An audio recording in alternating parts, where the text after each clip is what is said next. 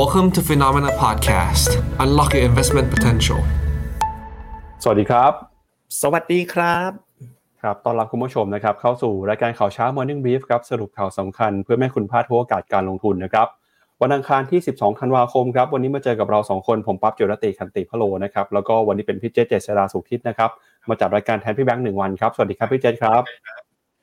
สวัสดีครับคุณปั๊บ สวัสดีคุณผู้ชมทุกท่านด้วยนะครับ วันนี้ครับพี่แบงค์ เปื่อยไปเรียบร้อยแล้วครับ หยุดยาวไม่รู้ไปทำอะไรมาเนาะนะครับครับ หยุดไป3วันพี่เจษได้ไปเที่ยวไหนไหมครับ หยุดไปสามวันไม่ได้ไปเที่ยวไหนเลยครับ ยอมรับครับครับก็พอดีอ่าเนาะกิจการในครอบครัวครับ คนหนึงก็สอบ คนหนึงวันนี้ต้องไปขึ้นอ่าต้องไปร้องเพลงครับ ฝึกร้องเพลงนะครับ ก็ก็เลยนะครับ อยู่บ้านครับสามวันเลย คุณปั๊บไปไหนมาครับเนี่ย ไม่ได้ไปเหมือนกันครับ อยู่กับที่บ้านครับอ๋ออยู่ครับ ที่บ้านก็ะเดือนครับนี้เดือนนี้วันหยุดเยอะนะครับ เราเพิ่งหยุดครับกันไปเมื่อสัปดาห์ที่แล้วอะวันนี้ก็ทำงานกันสี่วัน แล้วเดี๋ยวช่วงสิ้นปีก็หยุดกันอีกนะครับ ยังไงก็เอ่อรักษาสุขภาพด้วยนะครับ ช่วงนี้อากาศในกรุงเทพมหานครนี่ฝุ่นเริ่มเยอะแล้วนะครับสำหรับวันนี้เนี่ยเนื้อหาสาระที่เราจะพาคุณผู้ชมไปดูกันก็คือเรื่องของเศรษฐกิจเรื่องของตลาดหุ้นนะครับแม้ว่าเมื่อวานนี้ตลาดหุ้นไทยจะหยุดทำการไป แต่ตลาดหุ้นในต่างประเทศนะครับยังคงซื้อขายกันเป็นปกติเลยทีเดียว แล้วก็มีปัจจัยที่น่าสนใจด้วยนะครับ ก็คือสัปดาห์นี้เป็นสัปดาห์ที่มีความสำคัญมาก เพราะว่าธนาคารกลางที่สำคัญของโลกทั้ง 3 แห่ง ก็คือธนาคารกลางสหรัฐ ธนาคารกลางยุโรป แล้วก็ธนาคารกลางอังกเขาจะมีการประชุมกันครับ แล้วก็ตลาดคาดว่าการประชุมในสัปดาห์นี้เนี่ยน่าจะมีการคงดอกเบี้ยนโยบายต่อไป ไม่ได้มีการเปลี่ยนแปลงอะไร แล้วก็จะเริ่มไปเปลี่ยนกันจริงๆเนี่ยนะครับตั้งแต่ปีหน้าเป็นต้นไป สิ่งที่เกิดขึ้นก็คือเมื่อวานนี้นะครับตลาดหุ้นเองก็ตอบรับนะครับเอ่อสหรัฐสหรัฐตอบรับขึ้นมาปรับตัวบวกขึ้นมาได้ครับ หุ้นยุโรปนะครับช่วงนี้ก็ยังคงรักษาระดับจุดสูงสุดนะครับในรอบประมาณกว่า 1 ปีเลยทีเดียว แล้วก็หุ้นเอเชียวันนี้เปิดมาแล้วเนี่ยก็ดูเหมือนจะโป่งได้เช่นกันนะครับเนี่ยส่วนใหญ่สัปดาห์นี้บวกมาตอบรับนะครับกับเรื่องของแนวโน้ม การใช้นโยบายการเงิน แต่ก็ไม่แน่ไม่นอนนะครับเพราะว่าตัวเลขการจ้างงานที่ประกาศมาเมื่อวันศุกร์ดูเหมือนว่าจะค่อนข้างออกมาสูงสำหรับสหรัฐอเมริกาทำให้หลายคนกังวลว่า higher for longer นะครับหรือว่าการคงดอกเบี้ยในระดับสูงเนี่ยจะยังคงเป็นแบบนี้ต่อไป แล้วก็นอกจากนี้นะครับมีมุมมองของตลาดหุ้นสหรัฐด้วยครับ ปีหน้ามีนักวิเคราะห์บางคนเริ่มมีการขยับเป้าหมายนะครับจะขยับเป้า S&P 500 ขึ้นมาเป็น 5,200 จุด ขณะที่ก็มีประเด็นนะครับหนึ่งตลาดที่น่าสนใจก็คือตลาดหุ้นของเวียดนามนะครับเดี๋ยวในช่วงท้ายของวันนี้เนี่ยก็จะพาคุณผู้ชมไปดูกันกับการเติบโตนะครับแนวโน้มของปีหน้าในตลาดหุ้นไทยที่จะมีกองทุนลดหย่อนภาษี TESG เข้ามาหนุนนำตลาดด้วยครับพี่เจษครับครับก็ขออนุญาตทักทายคุณผู้ชมนิดนึงนะครับ คุณกุ๊กไก่ คุณต้น คุณแวนดี้ คุณบุปผา คุณอิง คุณซีเอคุณพัน คุณโอชาร์ตคุณส้มนะครับ คุณวีวิน คุณซีเคโอ้โหวันนี้ทักทายกันมาเยอะเลย คุณบุปผา คุณเมธี คุณอำนาจ คุณสุพันธ์นีนะครับ สวัสดีนะครับ ก็เราไปดูกันครับ ตอนนี้สถานะภาพรวมการลงทุนดูค่อนข้างสดใสเลยครับคุณปั๊บล่าสุดเนี่ย ดัชนี MSCI World เนาะ ถ้าเราดูกันแค่ปีนี้ก่อนคุณปั๊บนี่มันกำลังจะเทส new high ของปีครับนะครับ ใกล้แล้วนิดเดียวเลย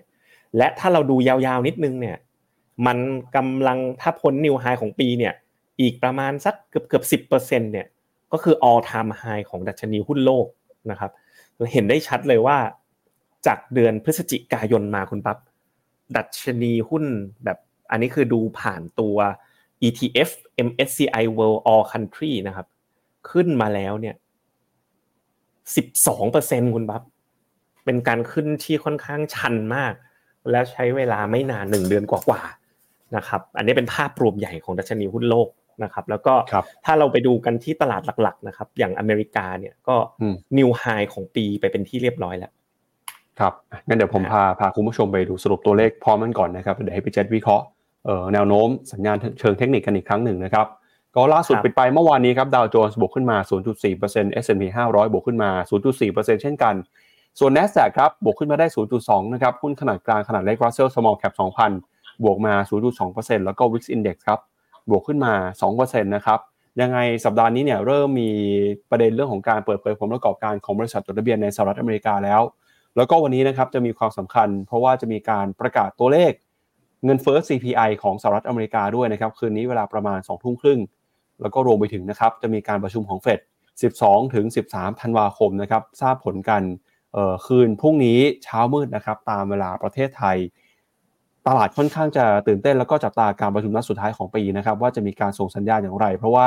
จะมีการเปิดเผยดอทพอตด้วยนะครับ หรือว่าแนวโน้มการใช้นโยบายการเงินของธนาคารกลางสหรัฐในปีหน้านะครับ แล้วก็ที่ปรับตัวบวกขึ้นมาเนี่ยพาคุณผู้ชมไปดูภาพแผนที่หน่อยฮะส่วนใหญ่นะครับที่บวกขึ้นมาได้ก็เป็นหุ้นในกลุ่มเทคโนโลยีนะครับไม่ว่าเป็นหุ้นของ AMD หุ้นของ Intel นะครับแต่ถ้าเป็นหุ้นเทคตัวใหญ่เริ่มมีแรงขายแล้วนะครับไม่ว่าเป็น Microsoft Google Meta Apple Nvidia Amazon Tesla เจ็ดนางฟ้าเมื่อวานนี้ส่วนใหญ่จะติดลบกันนะครับนั่นก็เป็นภาพความเคลื่อนไหวของเมื่อวานนี้นะครับเดี๋ยวชวนพี่เจษไปดูสัญญาณเทคนิคกันต่อครับ ครับก็ S&P 500 เนาะสวยเลยครับคุณปั๊บเราหยุดไป 2 วัน สิ่งที่เกิดขึ้นในรอบ 2 วันก็คือมันได้เบรกแล้วก็ทำจุดสูงสุดของปีไปเป็นที่เรียบร้อยแล้วนะก็ฟิโนเมนาเราก็บูลลิชในหุ้นมาสักระยะหนึ่งตั้งแต่เดือนตุลาคม ตอนนี้ก็เริ่มเห็นดอกเห็นผลแล้วนะครับ แล้วก็ถ้าเรามองจากจุดสูงสุดเดิม เหมือนที่ดูเมื่อสักครู่เนี่ยก็เหลืออีกไม่ไกลแล้วนะครับ เพราะฉะนั้นเนี่ยภาพรวมการลงทุนตอนนี้ดูถ้าไม่นับบ้านเรานะหุ้นไทยเนี่ยดูค่อนข้างสดใสเลยทีเดียว ถ้าเราไปดูกันที่ฝั่งของ NASDAQ นะครับเหมือนเช่นภาพเดียวกันเลยครับก็ NASDAQ เนี่ยยังไม่ได้นิวไฮแต่ว่าเออนิวไฮแล้วเหมือนกัน เมื่อคืนนี้นะครับก็ยังบวกขึ้นมาได้ ถามว่าไอการปรับตัวบวกของทางฝั่งฝากฝั่งสหรัฐเนี่ยหลักๆ แล้วนะครับมาจากตรงนี้เลยครับก็คือบอลยูของสหรัฐเนี่ยที่ปรับตัวลดลงนะค่อนข้างชัดเจนเลยครับจากที่ระดับ 5%นะแล้วก็ลงมาที่ปตอนนี้อยู่ที่ประมาณ 4.23%ดังนั้นเนี่ยเวลาที่ดอกเบี้ยลดลงอย่างเงี้ย ผลบวกเนี่ยก็จะไปตกอยู่กับหุ้นโกรดจะเป็นส่วนใหญ่นะอะไรที่เป็นโกรดเพราะว่าหุ้นโกรดเนี่ยจะค่อนข้างเขาเรียก interest rate sensitive ก็คือดอกเบี้ยลงหุ้นโกรดก็มักจะปรับตัวขึ้นนั้นภาพรวมการลงทุนตอนนี้นะครับ ก่อนที่อเมริกาจะเข้าสู่ช่วงเบรกนะสองสัปดาห์สุดท้ายเนี่ยหุ้นอเมริกาจะเริ่มเงียบๆคุณปั๊บแต่ตอนนี้ดูดีเลยทีเดียวครับจากตลาดหุ้นของสหรัฐไปแล้วนะครับ พาคุณผู้ชมไปดูต่อที่ตลาดหุ้นของยุโรปบ้างครับ สัปดาห์นี้ก็มีการประชุมของ ECB ธนาคารกลางยุโรปนะครับรวมไปถึง BOE ธนาคารกลางอังกด้วยครับอย่างไรก็ตามต้นสัปดาห์ที่ผ่านมานะครับหุ้นยุโรปก็ยังคงเดินหน้าปรับตัวอยู่ในแดนบวกได้ ไม่ว่าจะเป็นดัคของเยอรมนีครับบวกขึ้นมา 0.2%ฟูซี่ร้อยอาจจะสวนทางนะครับติดลบไป 0.1 ส่วนฝรั่งเศส CAC 40 บวกขึ้นมา 0.3 นะครับยูโรซ็อก50 บวกขึ้นมา 0.3%ครับปัจจัยสำคัญของตลาดหุ้นยุโรปที่ต้องจับตากันในช่วงนี้นะครับก็มีตั้งแต่เรื่องของการประชุมธนาคารกลางนะครับ แล้วก็ตอนนี้เนี่ยจะเห็นว่าดัชนียุโรปนะครับยูโรซ็อก600ปิดปรับตัวขึ้นไปนะครับบวกขึ้นมาในปีนี้จนถึงต้นปีจนถึงปัจจุบันเนี่ย11เกือบ12 ครับแล้วก็จะเห็นว่าเป็นตัวเลขที่สูงที่สุดในรอบ 22 เดือนด้วยนะครับ สาเหตุก็มาจากความคาดหวังเรื่องของการใช้นโยบายการเงินที่จะผ่อนคลายมากขึ้น โดยในช่วงที่ผ่านมานะครับทาง Goldman Sachs เองก็มีการปรับนะครับคาดการแนวโน้มดัชนี S&P 500 เนี่ย ขาไปยูโรซ็อก600นะครับขึ้นมาด้วยเช่นกันนะครับมีอัพไซด์ประมาณ 6%ในปีหน้านะครับโดยเขาระบุนะครับว่าหุ้นของยุโรปเนี่ยก็จะเป็นหนึ่งในดัชนีที่ได้ประโยชน์นะครับจากเรื่องของเทคโนโลยี แล้วก็กระแส AI ที่เติบโตขึ้นมาจากในตลาดหุ้นสหรัฐด้วยครับครับก็ภาพของทางฝั่งยุโรปนะถ้าดู Euro Stoxx 600เนี่ยยังไม่ได้ทำจุดสูงสุดนะครับที่เกิดขึ้นทำเกือบเกือบแล้ว แต่จุดสูงสุดของ Stoxx 600เนี่ยทำไปที่ตั้งแต่ช่วงต้นปีนะครับทำจุดสูงสุดระหว่างปีไปเป็นที่เรียบร้อย แล้วก็เป็นภาพในเทรนที่คล้ายๆกันนะครับ อันนี้ผมลองดูผ่าน CBC Action Zone นะครับเป็นสัญญาณหนึ่งเลยนะครับ ที่คนไทยนิยมดูกันเนาะจากทาง CDC นะลุงฉลก .com ก็จะเห็นว่าสัญญาณล่าสุดเนี่ยก็เป็นบวกด้วยนะคุณปับในกราฟ Time Frame Week นะครับก็ภาพรวมเนี่ยดูค่อนข้างสดใสเลย นะครับไม่ว่าจะเป็นดัชนีหุ้นอเมริกานะครับดัชนีหุ้นโลกนะครับเนี่ยต่างตัดขึ้นแล้วก็เวลาตัดขึ้นแบบนี้ก็คือเป็นเส้น MA EMA ระยะสั้นตัดกับระยะกลางนะก็เป็นภาพที่ค่อนข้างเป็นเชิงบวกกับตลาดในตอนนี้เลยครับคุณปั๊บครับจากหุ้นยุโรปแล้วนะครับไปดูหุ้นเอเชียต่อเลยครับเช้านี้เปิดมานะครับดัชนีนิกกี้225 ของญี่ปุ่นครับเปิดมาอยู่ในแดนบวกได้นะครับบวกขึ้นมา 0.5% ออสเตรเลียครับบวกขึ้นมา 0.5 นิวซีแลนด์ก็บวกขึ้นมาได้ประมาณสัก 0.04 นะครับ ส่วนหุ้นจีนครับเมื่อวานนี้หุ้นไทยปิดไปแต่ตลาดหุ้นเอเชียที่เปิดซื้อขายกันส่วนใหญ่ก็ยังบวกขึ้นมาได้อยู่นะครับ หุ้นจีนก็บวกขึ้นมาได้เช่นกันครับ China A50 เซินเจิ้นนะครับ แล้วก็หางเสียงฮ่องกงปิดสวนทางติดลบไป ดูเหมือนว่าหางเสียงฮ่องกงเนี่ยตอนนี้จะซื้อขายกันอยู่ในจุดที่ต่ำที่สุดของปีนะครับในช่วงนี้เลยฮะหุ้นไทยเมื่อวานนี้ก็ปิดไปนะครับ แต่ตอนที่เราทำการวันสุดท้ายของสัปดาห์ที่แล้วคือวันศุกร์ดัชนีเซ็นเด็กซ์ปิดไปที่ระดับ 1,380 จุดนะครับยังไม่สามารถผ่าน 1,400 จุดมาได้ แล้วก็เกาหลีใต้ครับวันนี้เปิดมาบวกได้นะครับหุ้นอินเดียบวกครับแล้วก็ที่น่าสนใจคือเวียดนามครับ VN30 เมื่อวานนี้บวกขึ้นมา 0.2%อีเวนต์สำคัญในเวียดนามสัปดาห์นี้ก็คือ ผู้นำของจีนนะครับคุณสีจิ้นผิง จะเดินทางไปเยือนเวียดนามนะครับเป็นครั้งแรกในรอบ 6 ปีครับแล้วก็คาดว่าจะมีการพูดคุยนะครับเรื่องของการค้าการลงทุนระหว่างจีนกับเวียดนามด้วยครับครับอะไหนๆเราดูผ่าน CDC Action Zone แล้ววันนี้ นะครับเปลี่ยนบรรยากาศบ้างนะ อยู่กับคุณแบงก์ก็ดูแบบหนึ่งนะ ผมใช้สัญญาณง่ายๆ ลองดูผ่าน CDC Action Zone ถ้าไปดูทางจีนนะครับ ยังเป็นแนวโน้มขาลงเห็นไหม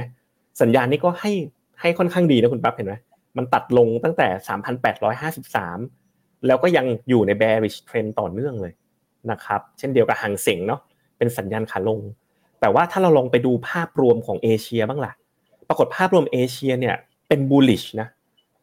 นะครับยังเป็นสัญญาณขาขึ้นอยู่แล้วก็เอเชียก็ปรับขึ้นมาบ้าง ขนาดโดนจีนเนี่ยดึงลงนะคุณคุณปั๊บเอเชียครับโดยรวมยังเป็นสัญญาณเขียวได้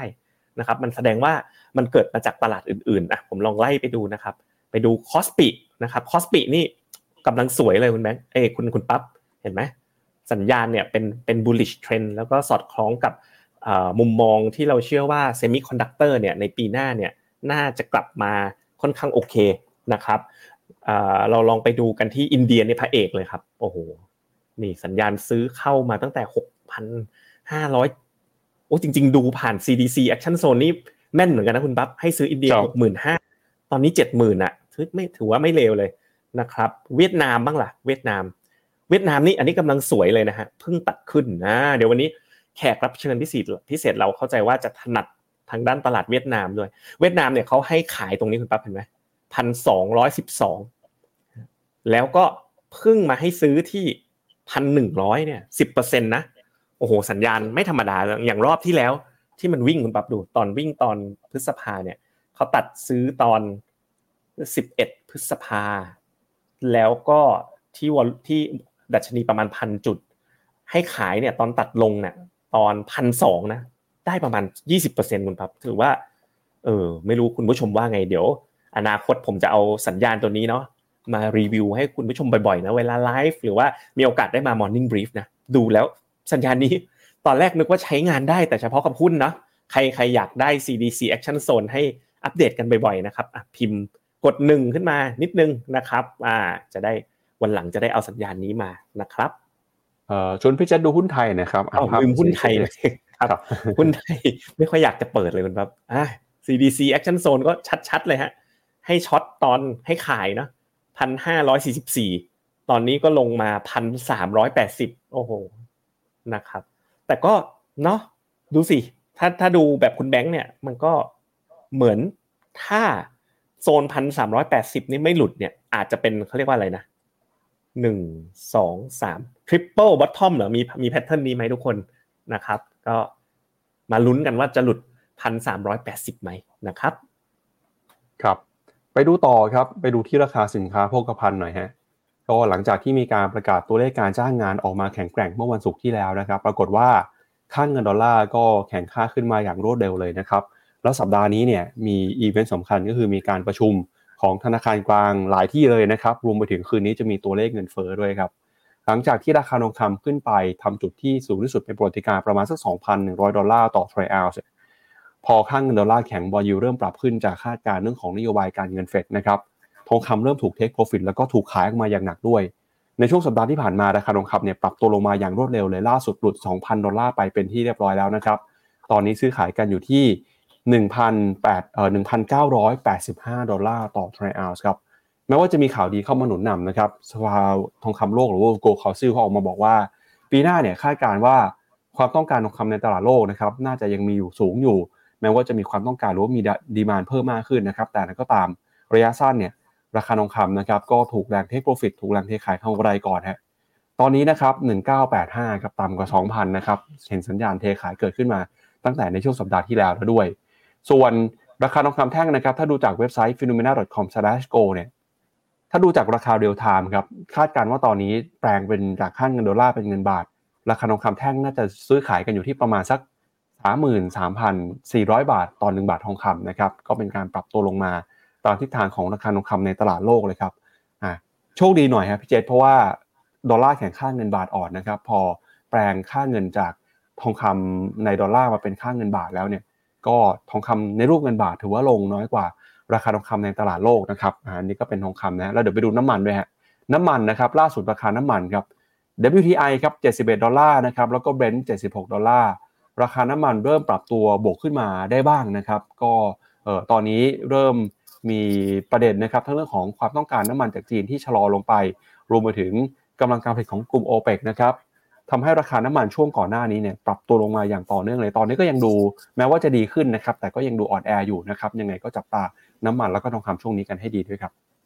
นะผมเดาเลยว่าคุณผู้ชมอยากจะเห็น CDC Action Zone ของทองคำแน่นอนนี่คุณสุรพัฒน์ ใช้ CDC Action Zone ทุกวันอยู่แล้วจ้านะนะครับ ก่อนจะไปเปิด CDC Action Zone นะ Facebook นะ คนกับ YouTube นะครับ Facebook มีอยู่ 20 ไลค์เองคุณปั๊บแล้วก็ YouTube มีอยู่ 60 เองคนดูเกือบ 2,000 นะครับ ขอคนละ1ไลค์ให้กำลังใจกับทีมงานนิดนึงนะครับ แล้วก็ไปดูกันเลยนะครับ ว่าเป็นยังไงอะอยากเห็นของเงินบาท คุณโกโบริขอหนึ่งไลค์ด้วยนะครับ เดี๋ยวกดให้ดูตอนนี้เลยนะครับอะเราไปดูภาพของ ราคาทองคำกันก่อนนะครับ อันนี้คือใช้ retracement ปกติก่อนนะครับเพื่อดูรอบนี้เนาะถ้าเราดูรอบเนี้ยถ้าเราลากโดยใช้ไส้เทียนด้วยนะครับของ retracement เนี่ยจะเห็นว่าคุณปั๊บตอนนี้ราคาทองคำเนี่ยมาอยู่ที่จุดสำคัญเลย คือจุดวัดใจก็คือระดับ Fibonacci retracement ที่ 61.8 ถ้าหลุดตรงนี้ไปเนี่ยนะครับก็คือแถวแถวโซนพันเก้าร้อยเจ็ดสิบปลายปลายเนี่ยก็จะหลุด 61.8 มานะก็อาจจะมีการเปลี่ยนเทรนด์ได้เช่นเดียวกันนะครับถัดมาถ้าเราดูกันนะครับว่าเป็น CDC Action Zone บ้างนะครับ ผมให้ดูนะจะเห็นว่ายังอยู่เป็นโซนเขียวเนาะอ่าเมื่อกี้มีคุณหนึ่งท่านนะ คุณสุรพัฒน์เนาะอาจจะแนะนำต่อก็ได้ มันมันหลุดมันยังเขียวอยู่ แต่ว่ามันเป็นแท่งสีส้ม วิธีการอ่านคือยังไงคือแบบว่าอย่างนี้ไหม สัญญาณระวังและ เพราะว่าตัวแท่งเทียนเนี่ยมันหลุด action zone ขาล่างลงมาคุณปั๊บเห็นไหมคือยังเป็น bullish อยู่แต่เตือนไฟส้มและระมัดระวังนะใกล้จะตัดแล้วใครที่ลงทุนตั้งแต่ตอนสัญญาณมันเข้าซื้อเนี่ยก็คือพันแปดร้อยแปดสิบหกเนาะสมมุติว่ามันไปตัดลงแถวแถวพันเก้าร้อยแปดสิบนี่ก็หนึ่งร้อยเหรียญเหมือนกันนะคุณคุณปั๊บไม่ไม่ใช่น้อยเลยทีเดียว เมื่อสักครู่มีบางท่านบอกอยากเห็นของ ค่าเงินบ้างนะครับ เราลองไปดูค่าเงินบาทกันนะครับ ค่าเงินบาทเนี่ยตัดแข็งค่ามาแต่เหมือนกันเนาะอาการเหมือนกำลังจะพลิกไปในทิศทางอ่อนค่า เราลองไปดูตัว Dollar Index ครับ Dollar Index เนี่ยก็อ่อนค่ามานะนะในช่วงที่ผ่านมาหลังจากที่แข็งค่ามาอย่างต่อเนื่องช่วงที่ bond yield ดีดใช่ไหมคุณปั๊บพอดอนยูดีดขึ้นไปแถวๆห้าเปอร์เซ็นต์โอ้โหดอลลาร์ก็ peak เลยตอนนั้นนะครับ ตลาดหุ้นก็ได้รับผลกระทบในช่วงเดือนตุลาแต่พอ เงินดอลลาร์เริ่มอ่อนนะครับแต่ก็ลงมาเนี่ยหุ้นก็ขึ้น ตอนนี้ดอลลาร์เนี่ยเริ่มที่จะออกแนวแข็งขึ้นมานิดนึงนะครับแต่ผมให้ข้อสังเกตสุดท้ายนะดอลลาร์แข็งขึ้นมาบ้างรอบเนี้ยแต่ตลาดหุ้นเนี่ยไม่ลงนะแสดงว่ามันแข็งแรงระดับหนึ่งเลย แล้วก็ไม่ใช่ไม่ลงอย่างเดียวทำทำ new high ของปีไปแล้วด้วยซ้ำนะครับ ก็วันนี้นะครับใครที่กำลังติดตามแล้วก็มองหาโอกาส ด้านการลงทุนอยู่นะครับ เราก็มีข้อมูลที่น่าสนใจครับเรื่องของการลงทุนผ่านกองทุนรวมไทย ESG มาฝากคุณผู้ชมกันนะครับตอนนี้เนี่ย Finnomena ก็มีเว็บไซต์ไทย ESG Hub นะครับสามารถเข้าไปดูข้อมูลนะครับที่เกี่ยวข้องกับไทย ESG ได้ เข้าไปที่เว็บไซต์ phenomena.com/thaiesghub นะครับซึ่งล่าสุดตอนนี้นะครับบรรดากองทุนที่มีการเปิดเผยนะครับ ข้อมูลกองทุนเนี่ยเราก็จะเห็นรายชื่อนะครับ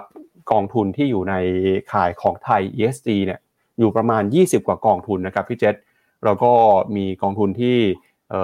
ทางทีมงานก็มีการรวบรวมกองทุนนะครับรายชื่อต่างๆ แล้วก็รูปแบบความน่าสนใจนโยบายในการบริหารจัดการกองทุนนะครับแล้วก็รวมถึงมีกองทุนแนะนำจากฟิโนเมนาด้วยนะครับก็น่าสนใจนะครับ อยากเชิญชวนคุณผู้ชมที่กำลังมองหาโอกาสการลงทุนนะครับ ผ่านไทย ESG เข้าไปดูข้อมูลได้ที่เว็บไซต์ phenomena.com/thaiesghub นะครับ แล้วก็พิเศษสุดๆเลยครับรายการวันนี้ของเรานะครับเราก็มีแขกรับเชิญพิเศษนะครับที่จะเอ่อมาแนะนำนะครับกองทุนไทย ESG Hub นะครับคุณสุภจักรเอ่อประสาสุขนะครับ Head of Investment Strategy จากบรจ Principal เนี่ยวันนี้ในช่วงท้ายของรายการนะครับจะเข้ามาเอ่อให้ข้อมูลแล้วก็แนะนำนะครับกองทุนเปิด Principal Equity ESG หรือว่า Principal EQ ESG นะครับซึ่งกองทุนนี้เนี่ยเป็นกองทุนลดหย่อนภาษีตัวใหม่นะครับบริหารจัดการนโยบายเชิงรุก เน้นหาอัลฟานะครับด้วยการลงทุนในหุ้น ESG คุณภาพสูง ซึ่งก็ถือว่าเป็นอีกหนึ่งทางเลือกที่น่าสนใจของการลงทุนในระยะยาวนะครับ โดยคุณผู้ชมที่ลงทุนในกองทุนนี้นะครับก็สามารถใช้สิทธิ์ในการลดหย่อนภาษีเงินได้ บุคคลธรรมดานะครับแล้วก็ลดหย่อนได้เพิ่มเติมเนี่ยสูงสุดถึง 1 0 0 0 0แบาทเลยนะครับเพิ่มเติมจาก S S F แล้วก็ R M F ด้วย กองทุนนี้เปิดเสนอซื้อขายไปแล้วนะครับจนถึงวันที่ 20 ธันวาคมนี้ แล้วก็จะสามารถซื้อขาย หลังจาก IPO นะครับ 25 ธันวาคมเป็นต้นไปนะครับ ก็ยังไงช่วงท้ายครับ ช่วงท้ายเดี๋ยวเรามาพูดคุยกันกับมุมมองของ Head of Investment Strategy ของ Principal กันนะครับ ครับคุณปั๊บก็เพียง Search Google คำว่าไทย ESG เนาะ Finnomena ก็ทำการบ้านมาเรียบร้อยแล้วนะครับ search ปุ๊บก็จะเจอ Finnomena อยู่อันแรกเลยตอนนี้ติด top search เลยนะครับ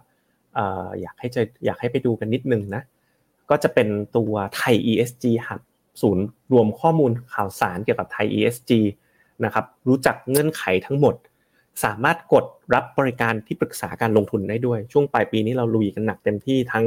financial advisor ของเราทั้ง investment advisor ของเราเนี่ยพร้อมจะให้คำปรึกษานะครับ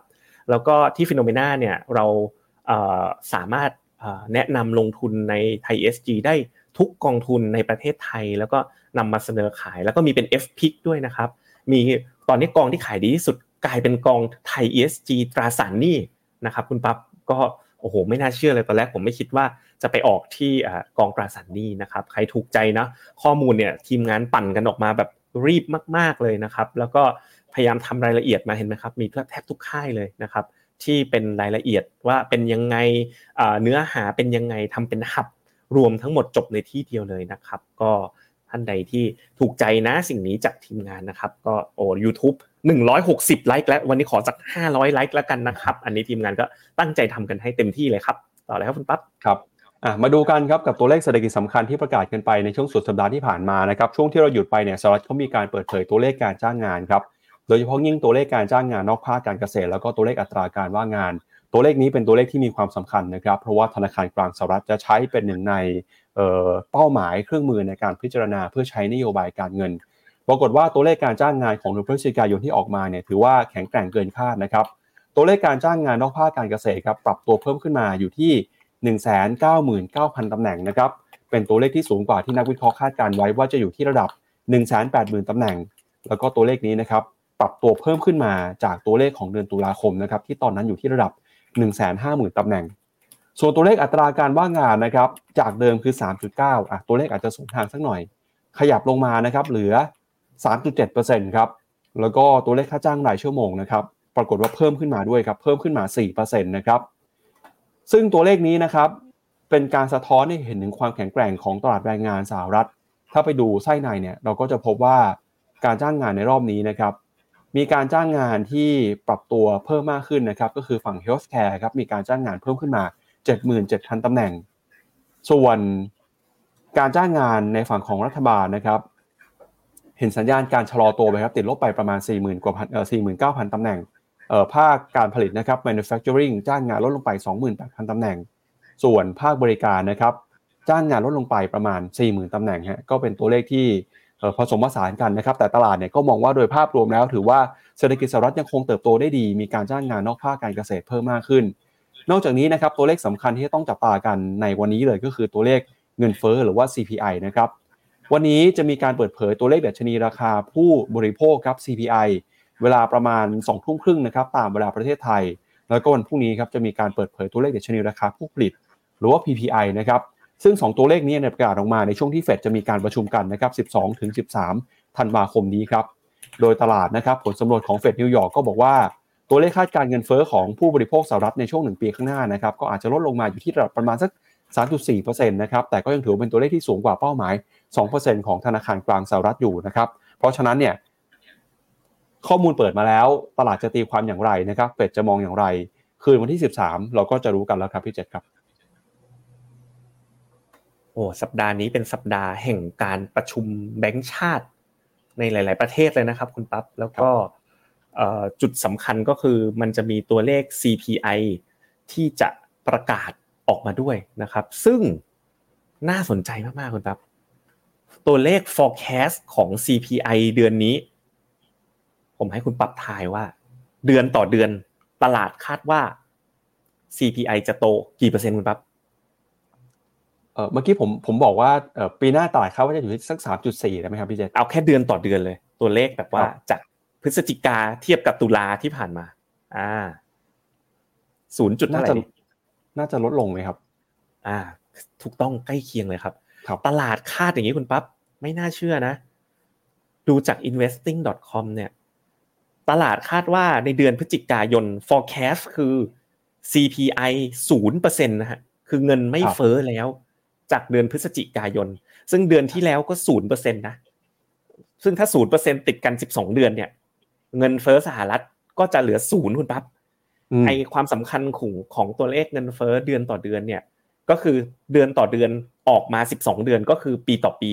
แปลว่าเงินเฟ้อที่ประกาศออกมาปีต่อปี ก็คือเอาเดือนต่อเดือนบวกกัน 12 ค่านะครับ ซึ่งล่าสุดเนี่ยนะครับ ถ้าเราไปดูกันที่ตัวเลขเงินเฟ้อปีต่อปีบ้างนะครับ CPI YOY นะครับนะครับมาดูตรง CPI YOY กันบ้างนะครับ ว่าถ้าดูกันปีต่อปีแล้วเป็นอย่างไรนะครับ มันหมุนไม่ขยับเลย ผมดูจากทางแอป investing ผมผมดูล่าสุดเนี่ยตลาดคาดว่าจะประมาณสักสามจุดสี่ครับพี่เจษ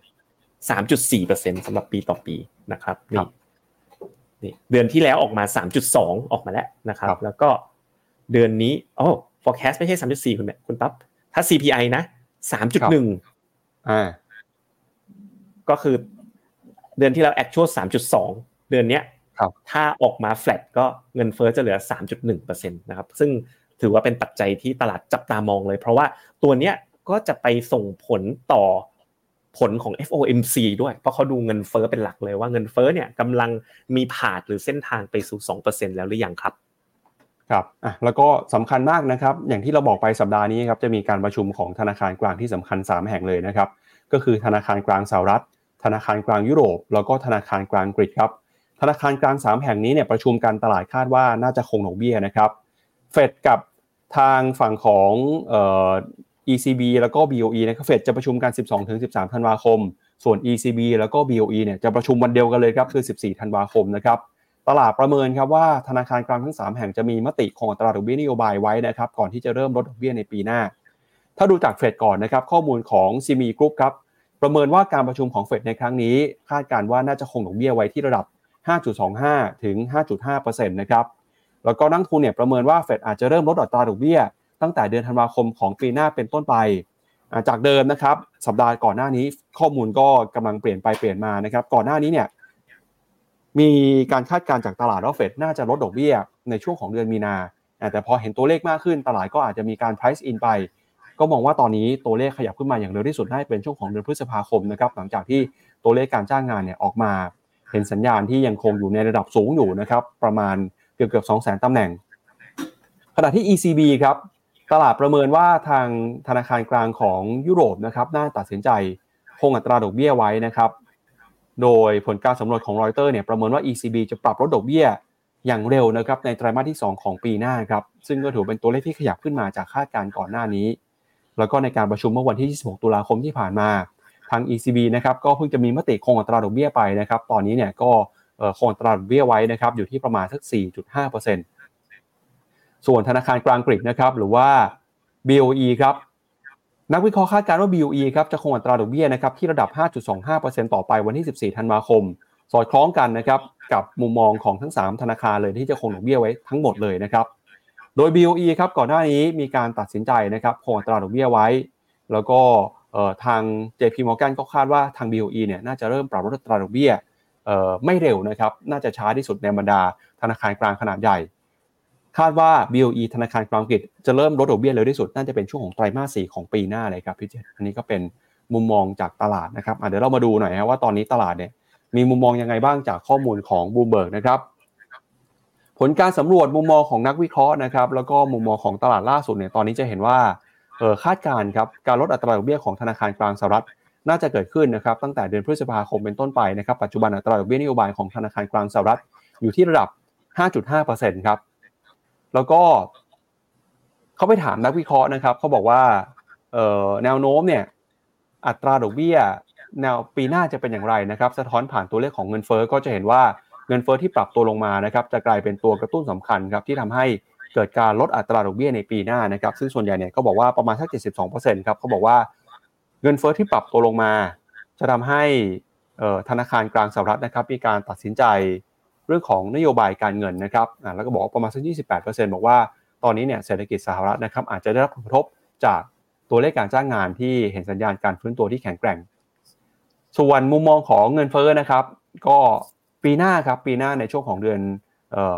มกราคมเนี่ยตลาดก็ประเมินว่าเงินเฟ้อน่าจะอยู่ในระดับประมาณนี้นะฮะสามสามจุดสี่เปอร์เซ็นต์แล้วก็บอกสามปีข้างหน้าเงินเฟ้อจะค่อยๆ ลงมาใกล้เคียงกับเป้าหมายสองเปอร์เซ็นต์ของเฟดนะครับอาจจะอยู่ในระดับประมาณสักสองเปอร์เซ็นต์กว่าอันนี้เป็นมุมมองของนักวิเคราะห์ ส่วนมุมมองของตลาดเป็นยังไงบ้างนะครับ หลังจากที่มีการประกาศตัวเลขการจ้างงานออกมาเนี่ยก็ส่งผลทาให้มีความคาดหวังนะครับเรื่องของการลดดอกเบี้ย จะขยับช้าลงไปบอลยูก็เลยมีการปรับตัวเพิ่มขึ้นมาในระยะสั้นนะครับ ตอนนี้ตลาดให้น้ำหนัก 97%ครับที่เฟดจะคงดอกเบี้ยในการประชุมวันที่ 13 ธันวาคมนี้นะครับ แล้วก็ถ้ามองไปข้างหน้าครับ อัตราดอกเบี้ยจะลดลงมาเร็วที่สุดเนี่ยอย่างเร็วนะครับจะเกิดขึ้นในช่วงปีหน้าเดือน 5 พฤษภาคม แล้วก็จะค่อยๆมีการปรับลดอัตราดอกเบี้ยลงมาเรื่อยๆนะครับ ในช่วงของสิ้นปี 2024 ครับ ตลาดประเมินว่าอัตราดอกเบี้ยเนี่ยจากระดับประมาณสัก 5.25 ถึง 5.5%จะลงมาอยู่ในระดับใกล้เคียงนะครับอยู่ที่ประมาณ 4 ถึง 4.5%นะครับแล้วก็ อันนี้เป็นคาดการณ์เรื่องของการเปลี่ยนแปลงนโยบายการเงินนะครับประชุมเดือนธันวาคมนี้ คาดว่าไม่เปลี่ยนไม่เปลี่ยนนโยบายนะครับ แล้วก็จะค่อยๆ เปลี่ยนเนี่ยก็คือเดือนพฤษภาคมอย่างที่เราบอกไป แล้วก็หลังจากเดือนพฤษภาคมเนี่ยคาดการว่าเฟดจะมีการลดดอกเบี้ยลงมาอย่างต่อเนื่องเลยนะครับ ติดต่อกันหลายครั้งจนกว่าจะถึงสิ้นปีเลยครับ ไปดูที่มุมมองคุณปั๊บครับผมขอเสริมตรงนี้นิดนึงน่าสนใจมากคุณปั๊บย้อนหนึ่งสไลด์นะครับครับเฟดเนี่ย ไม่มีภาพของการขึ้นดอกเบี้ยอยู่ใน picture แล้วคุณปั๊บหายไปโดยสิ้นเชิงแล้วนะ แม้ว่าตัวเลข Nonfarm Payroll ที่ประกาศเมื่อวันศุกร์ออกมาค่อนข้างดีใช่ไหมครับ ตอนแรกผมคิดว่า โอ้ถ้า Nonfarm Payroll เนี่ย ประกาศมาออกมาค่อนข้างดีแล้ว ถ้าอย่างนั้นเนี่ยเฟดจะมีโอกาสเพิ่ม probability ในการขึ้นดอกเบี้ยไหม ปรากฏว่าไม่มีเลยคุณปั๊บ0.1 0.2%ก็คือใกล้เคียงกับศูนย์ แปลว่าจากนี้ไปเนี่ยเป็นไปได้สูงนะ อีกข้อหนึ่งที่เราจะเจอครับก็คือ dot plot ที่จะประกาศ dot plot เนี่ยจะประกาศในเดือน 12นะ3 6 9 12 dot plot ก่อนหน้านี้เขาคาดว่าดอกเบี้ยปีนี้จะจบที่5.5ถึง5.75คุณปั๊บแต่ว่าถ้าดูแบบนี้แปลว่ายังไง dot plot ต้องมีการปรับจูนลดลง ทีเนี้ยพอเราดูในหน้าถัดไปที่คุณปั๊บเปิดเมื่อสักครู่เลยเป็นเป็นคีย์ไฮไลท์ของวันนี้เลยนะครับ ก็คือการคัดดอกเบี้ยเนี่ย นะครับจะคาดว่าจะเกิดในเดือนพฤษภา แต่ว่าแนวโน้มเนี่ยที่คาดว่าจะเกิดในเดือนมีนาคมเนี่ยก็เพิ่มขึ้นมาจนถึง 43%นะครับ แปลว่านะครับโดยรวมเนี่ยดอทพลอตก็คือคณะกรรมการนโยบายการเงินเนี่ยเขาจะมีมุมมองต่อเงินเฟ้อในอนาคตต้องมาดูกันครับว่าเงินเฟ้อที่คณะกรรมการนโยบายการเงินมองในปีหน้าเนี่ยเป็นอย่างไร วันนี้ตลาดมองว่านะครับจะมีการคัดดอกเบี้ยเนี่ย ต่อเนื่องเลยตั้งแต่เดือน 5 ปีหน้าเป็นต้นไปนะครับ ลึกๆผมเดาว่านะดอทพลอตจะยังไม่ชิฟลงมากขนาดนั้น ตามสไตล์ของเฟดที่แบบประมาณว่าเอ้ยจะต้องอดูขึงขังต่อสู้กับเงินเฟ้อนิดนึงครับผมครับอันนี้เป็นแนวโน้มการใช้นโยบายการเงินนะครับ ก็เราเห็นภาพเศรษฐกิจแมกโรอิคโนมิกส์ไปเป็นแบบนี้แล้วเนี่ยแล้วภาพในตลาดหุ้นจะเป็นยังไงนะครับ ปีนี้เป็นปีที่ตลาดหุ้นของสหรัฐเดินหน้าปรับตัวขึ้นมาได้ ค่อนข้างจะสดใสเลยทีเดียวนะครับ ปีหน้านะครับดัชนีตลาดหุ้นสหรัฐจะขึ้นไปต่อได้หรือเปล่า ไปฟังมุมมองไปฟังความคิดเห็นของนักวิเคราะห์กันหน่อยครับในช่วงปีที่ผ่านมานะครับมีนักวิเคราะห์หลาย ๆ ท่านเนี่ยที่ทำนายถูกว่า S&P 500 จะปรับตัวขึ้นมาหนึ่งในนั้นนะครับก็คือคุณจอห์นสโตฟัสครับนักวิเคราะห์จาก Oppenheimer ครับเขาบอกตั้งแต่ปีที่แล้วแล้วเขาบอกว่าปีนี้เนี่ยปี 2023 นะครับ S&P 500 เจอในหน้าปรับตัวบวกขึ้นไปได้ โดยเป้าที่เขาให้ไว้เนี่ยที่ประมาณสัก 4,400 จุดนะครับ แต่ปรากฏว่าปีนี้ S&P 500 ก็ถือว่าทำได้ดีครับ ดีกว่าเป้าที่เขาให้ไว้ เขาก็เลยมีความมั่นใจเพิ่มขึ้นนะครับ นักวิเคราะห์จาก Oppenheimer ท่านนี้ก็เลยบอกว่าปีหน้าเนี่ยคาดการว่าดัชนี S&P 500 จะเดินหน้าปรับตัวขึ้นไปต่อครับ โดยเขาให้เป้าหมายปีหน้านะครับ target อยู่ที่ 5,200 จุดครับพี่เจษก็คือมี upside ประมาณ 13%จากระดับในปัจจุบันครับ โดยความคาดหวังนะครับการปรับตัวขึ้นมาในปีหน้าเนี่ยเขาก็บอกว่าจะมาจากหุ้นในกลุ่มเดิมๆ ที่ปรับตัวขึ้นมาได้ดีได้ดีในปีนี้เลยนะครับไม่ว่าเป็นหุ้นในกลุ่มเอ่อ cyclical นะครับแล้วก็มีหุ้นในกลุ่มเทคโนโลยีครับที่คาดการณ์ว่า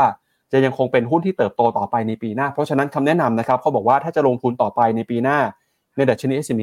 500 แนะนำให้เกาะติดหุ้นที่ปีนี้ outperform ตลาด ปีหน้าก็คาดการณ์ว่าจะ outperform ตลาดต่อไป สาเหตุสำคัญที่เขาให้เป้าไว้ที่ 5,200 จุดนะครับก็เป็นเพราะว่า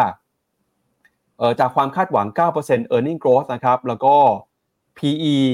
multiple นะครับจะอยู่ที่ประมาณ 21.7 เท่าเนี่ยก็คาดการณ์ว่าดัชนีน่าจะขึ้นไปแต่ระดับ 5,200 จุดได้ในปีหน้านะครับ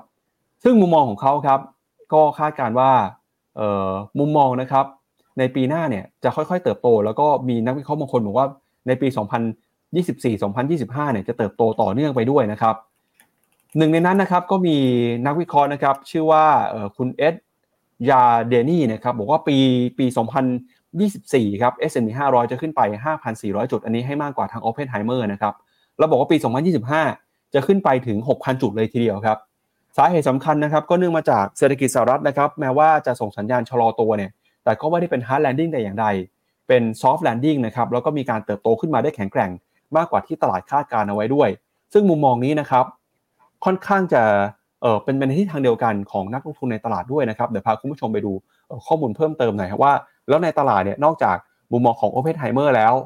เจ้าอื่นๆเขามองกันยังไงบ้างนะครับอะ Open Timer ให้ไว้นะครับ5,200 จุดในปีหน้านะครับ ไปดูเจ้าอื่นกันหน่อยเพราะว่าปีเอ่อปี 2024 เนี่ยใครให้ไว้เท่าไหร่บ้างนะครับ คนที่ให้สูงมากเลยคุณปั๊บมาเป็นขีดเลยนะ ครับ คนที่ให้สูงกว่า Oppenheimer อย่างที่บอกไปคือยาเดนี่รีเสิร์ชครับยาเดนี่รีเสิร์ชเนี่ยเขาให้ไว้ปี 2024 นะครับ อยู่ที่ 5,400 จุด แล้วก็ปี 2025ให้ถึง 6,000 จุดเลยทีเดียวครับ คนที่ให้รองลงมานะครับ ก็มี Deutsche Bank ครับ Deutsche Bank เนี่ยให้อยู่ที่ประมาณสัก 5,200 เช่นกัน Bank of America อยู่ที่ประมาณ 5,000 จุดนะครับเอ่อ Society General 4,750 ก็ยังสูงกว่าปัจจุบันนะครับ วันนี้เนี่ย S&P 500 ปิดไปอยู่ที่ระดับประมาณสัก 4,600 จุดนะครับ คนที่ให้ใกล้เคียงตอนนี้คือมี Goldman Sachs ส่วนคนที่บอกว่าปีหน้าจะต่ำกว่าระดับปัจจุบันนะครับ ก็มี Morgan Stanley ครับ Morgan Stanley บอกว่าจะลงมาเหลือประมาณสัก 4,500 แล้วก็คนที่ให้ต่ำสุดที่อยู่ในภาพนี้ก็คือ JP Morgan ครับ บอกว่าจะเหลืออยู่ที่ประมาณสัก 4,200 จุดนะครับ ก็พี่เจษมองยังไงฮะ พี่เจษมองว่าปีหน้าจะจะขึ้นไปเหมือนที่เหมือนที่นักวิเคราะห์เหล่านี้เขาให้เป้าไว้หรือเปล่าครับ คือมันจะมีแรงส่งแบบนี้คุณปั๊บ เวลาตลาดหุ้นขึ้นเนี่ย เวลาเราเห็นนักวิเคราะห์เยอะๆเนี่ย โดยรวมๆเนี่ยเขาเรียกว่า expectation expectation ของตลาดว่าหน้าตาเป็นยังไงนะครับ ทีเนี้ยเวลาราคาเนี่ยมันชน target price เนี่ย อยู่ที่ว่านักวิเคราะห์เนี่ยจะปรับเพิ่มประมาณการหรือเปล่านะครับ เพราะฉะนั้นตอนเนี้ยถ้าผมเป็น JP Morgan Morgan Stanley หรือ even Goldman Sachs เนี่ยเริ่มหนาวร้อนๆหนาวๆแล้วนะ เพราะว่าเขาให้เป้าปีหน้าไว้ แต่ปรากฏดัชนีกำลังจะชนเป้า พอเวลาดัชนีชนเป้าเนี่ย สิ่งที่นักวิเคราะห์ต้องคิดต่อก็คือ จะมีการเพิ่มประมาณการหรือไม่ ดังนั้นเนี่ยเวลาเห็นภาพแบบนี้ครับเป็นภาพเชิงบวกนะ ถ้าสมมตินะคุณปั๊บทุกเจ้านะ ให้เป้าไปแบบอยู่แถวๆหกพันหมดเลยนะ อันเนี้ยจะไม่ได้เห็นข่าวนักวิเคราะห์ปรับเพิ่มประมาณการแล้ว เพราะว่ามันอยู่ห่างเป้าหลือเกินใช่ไหมครับเหมือนหุ้นไทยอย่างเงี้ยสมมติประมาณการเป้าหมายพันหกร้อยจุดตอนต้นปี มีไหมครับตั้งแต่ต้นปีมีที่นักวิเคราะห์หุ้นไทยมาปรับเพิ่มประมาณการไม่มีเลย เพราะว่าตั้งกันพันห้าพันหกตอนนี้มันอยู่พันสี่ใช่ไหมครับ แต่เวลาภาพแบบเนี้ยมีลุ้นคุณปั๊บเพราะว่าถ้ามันมีปัจจัยบวกหนุนนำถ้าเฟดไปในทางที่ดีอาจจะได้เห็นนะ เจ้ายักษ์ใหญ่นะสี่เส้นล่างเนี่ย Goldman Wells Fargo Morgan Stanley Barclays JP Morganอาจจะเพิ่มประมาณการได้เหมือนกันนะครับ ครับ อะไปดูมุมมองตลาดต่อครับบูมเบิร์กเขาก็ไปสำรวจต่อนะครับนักลงทุนในตลาดเนี่ยประมาณสัก 500 กว่าคนเขาบอกปีหน้าตลาดหุ้นสหรัฐจะเป็นยังไงบ้าง 43%บอกว่า ปีหน้าตลาดหุ้นสหรัฐจะ outperform ตลาดหุ้นโลกนะครับ30%ครับบอกว่าจะใกล้เคียงครับแล้วก็ 26%บอกว่าอาจจะ laggard แล้วว่าอาจจะตามหลังตลาดหุ้นโลกอยู่บ้างนะครับแต่ส่วนใหญ่เนี่ยคนยังมั่นใจตลาดหุ้นสหรัฐอยู่เลยว่าปีหน้าน่าจะไปต่อนะครับแล้วเขาถามว่าแล้วถ้าเกิดปีหน้าเนี่ยมีความเสี่ยงเกิดขึ้นมาเขามองความเสี่ยงอะไรสำคัญที่สุด 33%บอกว่าเป็นเรื่องของการบริโภคที่อ่อนแอ 30%บอกว่าจะเป็น hard landing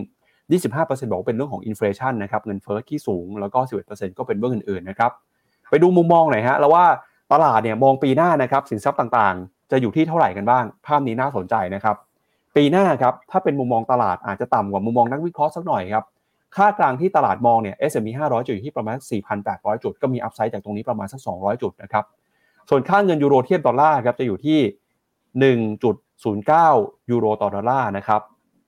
แล้วก็ค่าเงินหยวนนะครับประมาณ 7.2 หยวน ที่น่าสนใจคือ bond yield ครับ bond yield เนี่ยปัจจุบันเกิน 4 นะครับ ตอนนี้เนี่ยนักวิเคราะห์เชื่อว่าตลาดเชื่อว่าปีหน้าจะลงมาเหลือประมาณสัก 3.8 น้ำมันครับจะลงมาเหลือประมาณน้ำมันจะปรับตัวขึ้นไปประมาณเป็น 80 ดอลลาร์ ส่วนทองคำนะครับน่าจะรักษาระดับไว้อยู่ที่ประมาณ 2,100 แล้วก็อีกหนึ่งอันก็คือบิตคอยน์ครับพี่เจษบิตคอยน์ตอนนี้เนี่ยประมาณสัก40,000 กว่า ตลาดมองว่าปีหน้าอาจจะลงมาเหลือ39,000นะครับ ผมว่าจุดที่น่าสนใจที่สุดในรูปนี้นะ คุณปั๊บคือ bond yield สิบปี ครับ อันนี้เป็นตัวสะท้อนมุมมองตลาดเหมือนกัน แล้ววันเนี้ยเมื่อต้นรายการเราบอกว่า bond yield สิบปีอยู่4.25ถ้าสมมุติปีหน้าลงไปที่3.8จริง ๆ เนี่ย bond yield สิบปีคุณปั๊บผลตอบแทนรวมนะ total return เนี่ยจะอยู่ที่เกือบเกือบสิบเปอร์เซ็นต์เลยคุณปั๊บแค่จากรูปนี้นะ ถามว่าดูรูปนี้แล้วอะไรผลตอบแทนเยอะที่สุด บางคนอาจจะไปมองที่ S&P บางคนอาจจะไปมองที่ราคาทอง ถ้าดู return จากมุมมอง 6 สินทรัพย์เนี่ย bond yield สิบปีได้เกือบสิบเปอร์เซ็นต์เลย เพราะว่าถือบอลสิบปีก็ได้สี่จุดสองห้าอยู่แล้ว แล้วถ้า bond yield ลงอีกครึ่งเปอร์เซ็นต์เนี่ยจะได้ capital gain อีกกลมๆก็คือประมาณเกือบเกือบห้าเปอร์เซ็นต์รวมกันเนี่ยเกือบสิบเปอร์เซ็นเลยทีเดียว เพราะฉะนั้นนะครับกองทุนตราสารหนี้ระยะยาวของสหรัฐนะ เป็นกองทุนที่ผมคิดว่าน่าสนใจลงทุนมาก ๆเลยนะครับครับ แล้วก็อีกหนึ่งตลาดนะครับ ที่มีความน่าสนใจไม่แพ้กันครับพี่เจษเดี๋ยวพาไปดูเวียดนามเร็วๆกันอีกเออนิดหนึ่งนะฮะอ่าเวียดนามครับล่าสุดเนี่ยก็มีข้อมูลที่น่าสนใจนะครับเอ่อตอนนี้ครับเวียดนามครับเวียดนามมีการถูกปรับเพิ่มอันดับเครดิตเรตติ้งนะครับจาก Fitch Ratings ครับจากเดิมเนี่ยอยู่ในระดับ Double B ครับขยับขึ้นมาเป็น Double B แล้ว สาเหตุสำคัญที่ Fitch Rating นะครับปรับเพิ่มอันดับเครดิตความน่าเชื่อถือของเวียดนามก็เกิดมาจากแนวโน้มการเติบโต ระยะกลางที่น่าสนใจนะครับแล้วก็มีเรื่องของเอ่อ FDI เนี่ยที่ยังคงหลั่งไหลเข้ามาในประเทศเวียดนามด้วย แล้วก็สิ่งสำคัญเลยในสัปดาห์นี้นะครับผู้นำของจีนครับสีจิ้นผิงจะเดินทางไปเยือนเวียดนาม ปัจจุบันเนี่ยจีนขึ้นแท่นเป็นผู้ที่ลงทุนอันดับที่1นะครับในเวียดนามแซงหน้าสหรัฐไปแล้ว แล้วก็จากนโยบายการทูตของเวียดนามนะครับที่ยังคงสามารถดึงดูดได้จากฝั่งของสหรัฐด้วย สหรัฐเองมีการย้ายฐานการผลิตจากจีนไปเวียดนาม จีนเองก็สนใจเหมือนกันนะครับที่อาคารอำนาจสหรัฐในเวียดนามก็พยายามจะเข้าไปลงทุนเพิ่มเติมด้วย สัปดาห์นี้นะครับคุณสีจิ้นผิงมีกำหนดการจะไปเยือนเวียดนามจะมีการพูดคุยหารือเรื่องการค้าการลงทุนกันนะครับจะส่งผลต่อทิศทางของการเติบโตเศรษฐกิจเวียดนามอย่างไรตลาดหุ้นเวียดนามยังไงบ้างเดี๋ยวชวนพี่เจษไปดูภาพของหุ้นเวียดนามก่อนนะครับแล้วเดี๋ยวเราไปวิเคราะห์กันต่อว่าจะมีอะไรที่น่าสนใจเพิ่มเติมครับ เหมือนที่เล่าตอนต้นรายการเลยทุกคน หุ้นเวียดนามเนี่ย ยิ่งถ้ามองแบบคอนเทเรียนเนาะเรามองหาของดีในราคาที่ถูกนะครับ ตอนเนี้ยดัชนีเนี่ยอยู่ในแนวโน้มพันหนึ่งร้อยเนี่ยถือว่าน่าสนใจมากระดับหนึ่งเลย แล้วยิ่งเมื่อต้นรายการบอก CDC Action Zone เนี่ยเพิ่งคอให้ซื้อที่พันหนึ่งร้อยด้วยก็คือแถวแถวโซนนี้เลยนะครับนี่ถ้าจากไฮขึ้นไปไฮเดิมนี่ก็สิบกว่าเปอร์เซ็นต์แล้ว แต่ว่าถ้าเกิดย้อนกลับไป previous high เลยนะครับ ดัชนีหุ้นเวียดนามเนี่ยเคยอยู่ที่ประมาณพันห้าเนี่ยตอนนี้อยู่ที่ระดับพันหนึ่งนะ ก่อนหน้านี้ถ้าผมจำไม่ผิดเนี่ย ปีนี้ผมก็คุ้นๆนะคุณปับว่าโจไบเดนก็มาเยือนเวียดนามเนาะแล้วก็เดี๋ยวมาต่อด้วยสีจิ้นผิงเนาะไม่ไม่แวะแบบไม่แวะมาใกล้ๆบ้างเลยเหรอแบบแวะมาไทยบ้างสักนิดนึงนะครับ อันนี้มันก็สะท้อนเหมือนกันนะว่าเฮ้ยเขามีแบบอะไรอะมี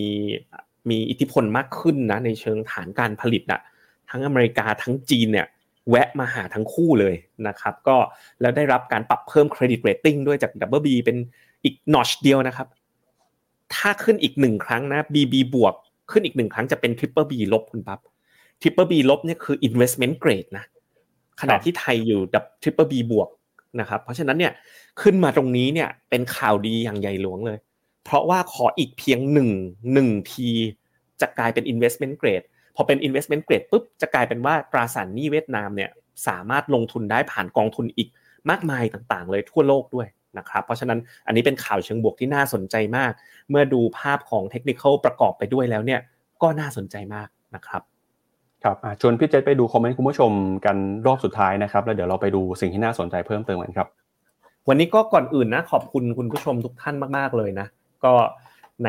YouTube เนี่ยจำนวนไลค์นะครับโอ้ทะลุ ทะลุไปเรียบร้อยแล้วนะครับ 240 นะ เยอะกว่าตอนคุณแบงค์ออกไลฟ์อีกนะครับ เพราะว่าผมอ้อนของมาสามรอบ ขอสักสามร้อยไปอวดคุณแบงค์ให้คุณแบงค์ดูนะครับ แล้วก็ยังอยู่ด้วยกันอย่างเหนียวแน่น เดี๋ยวช่วงสุดท้ายเนี่ย โอ้โห มีส่วนสิ่งที่น่าสนใจน่าดูเยอะแยะไปหมดเลยนะครับ ก็โอ้วันนี้ก็เข้ามาคุยกันแบบอุ่นหาฝาข้างนะครับ ก็คุณสุรพัฒน์บอกถ้าใช้ทองป้องกันเงินเฟ้อถือแล้วไม่ขาย โอ้คุณคือตอนมีคนถามเยอะเลยเกี่ยวกับเรื่องทองถือทองอยู่ควรคัดหรือไม่นะ ผมวนไปให้ดูอีกครั้งหนึ่งนะ ตัวราคาทองเนี่ยมันอยู่ที่ถ้าในเชิง retracement เนี่ยอยู่ที่ 61.8 ก็ลงมาระดับหนึ่งแล้ว มันก็ยังไม่ได้ถึงจุดคัดขนาดนั้นนะ ถ้าดูผ่าน CDC Action Zone เช่นเดียวกันนะ ก็เป็นไฟสัญญาณไฟส้มนะครับ ก็ลงมาเยอะแล้วระดับหนึ่งแล้วก็ถ้าสัญญาณเชิงคัดเนี่ย ยังไม่ได้ออกสัญญาณเต็มๆณเวลานี้นะครับคือถ้าไม่ได้เทคกำไรก่อนหน้านี้รอลุ้นอีกนิดนึงน่าจะดีกว่านะครับอ่าคุณแวนดี้ให้กำลังใจพี่แบงค์มาด้วยนะครับอ่า CPI เรื่อง CPI อะเงินฝืดนะที่ประกาศกันออกมา แล้วก็อย่าลืมนะครับข้อมูลไทย ESG Hub นะที่ลิงก์นี้เลยเข้าไปดูกันได้ ซื้อได้ทุกกองทุน มีกองทุนแนะนำให้ด้วย รับที่ปรึกษาการลงทุนได้ด้วย ไม่มีขั้นต่ำนะครับ เรามีกองทัพที่ปรึกษาพร้อมให้คำแนะนำกับคุณทุกคนนะครับ ก็ประมาณนี้ครับครับขอบคุณพี่เจษสำหรับวันนี้ด้วยนะครับ เดี๋ยวเราไปดูกันกับประเด็นสุดท้ายของเราเลยนะครับ ก็คือเรื่องของกองทุนลดหย่อนภาษีครับ เมื่อวานนี้เนี่ยนะครับในราชกิจจานุเบกษาก็มีการเผยแพร่นะครับกฎกระทรวง ฉบับที่ 390 นะครับ ที่ระบุว่ากองทุนรวมไทยเพื่อความยั่งยืนหรือว่าไทย ESG Fund นะครับไทย ESG เนี่ยมีผลบังคับใช้แล้วนะครับลดหย่อนภาษีได้สูงสุด 1 0 0 0 0แบาท ลงทุนนะครับ 8 ปีขึ้นไป เพื่อเป็นการส่งเสริมให้ประชาชน ลงทุนในกิจการที่คำนึงถึงสิ่งแวดล้อมสังคม แล้วก็บรรษัทพิบาลด้วยนะครับนะก็มีผลบังคับใช้อย่างเป็นทางการแล้วในหลักการนะครับเราก็ทราบกันดีอยู่แล้วนะครับว่าการเข้าไปลงทุนเนี่ยจะสามารถลดหย่อนภาษีได้ สูงสุดนะครับถึง 30%ของรายได้ เช่นเดียวกับการกับการซื้อกองทุน S S F แล้วก็ R M F ลดหย่อนภาษีที่สูงสุดถึง 1 0 0 0 0แบาทเลยนะครับ แล้วก็ T S C เนี่ยจะแยกวงเงินจาก S S F แล้วก็ R M F ด้วยนะครับ ส่วนเงื่อนไขนะครับก็คือต้องลงทุนเป็นเวลา 8 ปีขึ้นไปนะครับแบบวันชนวันนะครับซื้อวันไหนก็นับอีก 8 ปีเลยนะครับถึงจะขายได้ สามารถซื้อได้ไม่มีกำหนดขั้นต่ำแล้วก็ไม่บังคับซื้อต่อเนื่องทุกปีนะครับ ระยะเวลาในการซื้อกองทุนลดหย่อนภาษี TSG เนี่ยจะสามารถใช้ได้ภายในปี 66 จนถึงปี 2575 เลยทีเดียวครับ ซึ่งกองทุนนี้นะครับก็เป็นกองทุนที่คาดหวังนะครับว่าจะเข้ามาส่งเสริมให้เกิดความยั่งยืนในตลาดทุนของไทยนะครับ แล้วก็พิเศษนะครับสำหรับรายการของเราในวันนี้เนี่ยเราก็มีแขกรับเชิญพิเศษครับที่จะมาพูดคุยแล้วก็มาแนะนำนะครับความน่าสนใจของกองทุน TSG นะครับวันนี้เรามีแขกรับเชิญพิเศษนะครับขอเชิญคุณผู้ชมนะครับพบกันกับคุณสุภจักรเออประสาทสุขนะครับ Head of Investment Strategy ของบรจ Principal นะครับตอนนี้คุณสุภจักรอยู่กับเราแล้วนะครับ สวัสดีครับ สวัสดีครับ ผมสุภจักรเออประสาทสุขนะครับ Head of Investment Strategy บรจ Principal ครับครับล่าสุดทาง Principal เองเนี่ยก็มีการเปิดตัวนะครับกอง TSG กองใหม่แล้วนะครับกองนี้ก็เป็นกองที่มีความน่าสนใจมากเลยนะครับยังไงอยากเชิญชวนคุณสุภจักรช่วย แนะนำกองทุนของ Principal หน่อยฮะว่ากอง TSG ที่จะมาพูดคุยกันวันนี้นะครับเออเป็นกองยังไงชื่อกองว่าอะไรแล้วก็มีความน่าสนใจยังไงบ้างครับ ได้เลยครับ กองนี้ก็เป็นกองทุนเปิด principal นะครับ ชื่อ equity ESG หรือถ้าเกิดเป็นตัวย่อเนี่ยก็เป็น principal EQ ESG แล้วก็ขีดไทย ESG T นะครับจุดเด่นของกองนี้เนี่ยคือการลงทุนแบบ active นะครับ active เนี่ยก็คือเทียบกับ benchmark แล้วเราต้องเอาชนะไม่ได้เอาเสมอนะฮะ ทีนี้กองทุนนี้ถามว่าเราเราเก่งมานานหรือยังนะครับ ต้องบอกว่าทีมการลงทุนของอที่ principal เนี่ยมีการใช้ ESG มาตั้งนานแล้วนะครับกองทุนในหุ้นไทย หรือกองทุนหุ้นเวียดนามเนี่ยเราใช้ ESG มาโดยตลอดนะครับมีการหยิบมาประยุกต์ใช้อยู่อยู่แล้ว นะครับซึ่งในกระบวนการลงทุนเนี่ยเราคิดว่าการใช้ตรงนี้เนี่ยมันสามารถสร้างผลแทนส่วนเพิ่มให้เราได้ด้วยนะครับแล้วก็ถ้าเกิดไปดูในทุกในกลุ่มกองทุนทุกตัวที่เราหยิบมาเนี่ยที่บริหารโดยทีมฟาร์มเจอร์ของเรานะครับก็จะอยู่ในควอไทยหนึ่งควอไทยสองมาโดยตลอดนะครับนอกเหนือจากนี้นะครับบลจ principal เนี่ยเพิ่งจะได้รับรางวัล best asset management awards จากงาน set awards ในปีนี้เองนะครับซึ่งเป็นรางวัลเกียรติยศที่มอบให้กับบลจที่มีผลงานโดยรวมได้ยอดเยี่ยม อันนี้ก็เป็นสิ่งที่บอกย้ำให้กับผู้ลงทุนมั่นใจว่าบลจของเราเนี่ยมีศักยภาพในการโดดเด่นจริง ๆ นะครับ อย่างที่เรียนไปนะครับ เราเล่นเพื่อเอาชนะนะครับ ไม่ได้เอาเสมอกับตลาดครับผมครับอะไปดูหน่อยครับว่าครับมีนโยบายในการบริหารจัดการ แล้วก็พอร์ตการลงทุนมีหน้าตาเป็นยังไงนะครับ เพื่อที่ให้คุณผู้ชมไปดูนะฮะว่าเอ่อกองทุนนี้จะลงทุนอะไรบ้างครับ ได้ครับ โดยนโยบายกองทุนนะครับ ก็คือ 80%เนี่ยก็ต้องลงทุนในหุ้น ที่ได้รับการคัดเลือกว่ามีความโดดเด่นด้าน ESG จากองค์กรที่มีความน่าเชื่อถือ ซึ่งในปัจจุบันนะครับมีอยู่ 2 หน่วยงานก็คือตลาดหลักทรัพย์เองนะครับซึ่งก็เป็นหุ้นที่อยู่ใน Set ESG Index นั่นแหละนะครับส่วนอีกอันหนึงเนี่ยก็คือเป็นมาตรฐานที่อยู่นอกประเทศอย่าง MSCI ที่เขารู้จักกันนะครับส่วนที่เหลือนอกจากนี้เนี่ยทีมผู้จัดการกองทุนอย่างที่ผมได้เรียนไปนะครับสามารถหาหุ้นไทยอื่นๆได้นะครับ หากว่าเขาสามารถเลือกหุ้นตัวนี้เข้ามา แล้วก็ทางทีมลงทุนวิเคราะห์แล้วว่าหุ้นตัวนี้เนี่ยมีความโดดเด่นด้าน ESG สูงนะครับ อย่างที่ได้เรียนไป ESG เราไม่ได้เอามาเพื่อเพื่อที่จะบอกว่าเรารักโลกอย่างเดียวนะครับ แต่ว่าจริงๆแล้วเนี่ย ESG เนี่ยเป็นส่วนหนึ่งในกระบวนการลงทุนที่สามารถสร้างผลตอบแทนส่วนเพิ่ม อย่างที่เราได้เคยทำในกองอื่นๆ ด้วยแม้ว่าเราไม่ได้มาเก็ตมันในชื่อของกระบวนการ ESG นะครับ กระบวนการลงทุนนะครับเป็นการลงทุนแบบ top down และ bottom up นะครับในส่วนของ top down เนี่ยก็ประชุม IC ในระดับ regional เนื่องจากกับ Principal เราเนี่ยไม่ได้เป็นแค่บริษัทที่อยู่ในประเทศไทยนะครับเรามีอ่า sister company อยู่ใน region ไม่ว่าจะเป็นอยู่ในสิงคโปร์ไม่ว่าจะเป็นอยู่ในมาเลเซีย แล้วก็ใช้สิ่งนี้เนี่ยในการรวมพลังกันคิดนะครับว่า sector allocation ควรจะอยู่ที่ไหนนะครับควรจะลงไปอยู่ตรงไหนดี ถึงจะดีที่สุดตรงไหนจะมาตรงไหนกำลังจะไม่มานะครับ แล้วก็ในส่วนของที่เป็น bottom up stock selection เนี่ยเรามีการใช้หลักการเด่นๆเลยของเรานะครับซึ่งเป็น signature ของ principle เลยนะครับก็คือ FMV นะครับ fundamental momentum valuation ร่วมกับ ESG scoring เอามาผสมผสานกันออกมาเป็นการเลือกผู้ชนะที่มี ESG สูงด้วยนะครับผมลงรายละเอียดนิดเดียวนะครับ fundamental เนี่ยวิเคราะห์ปัจจัยพื้นฐานของบริษัทนั้นๆ รวมว่าอยู่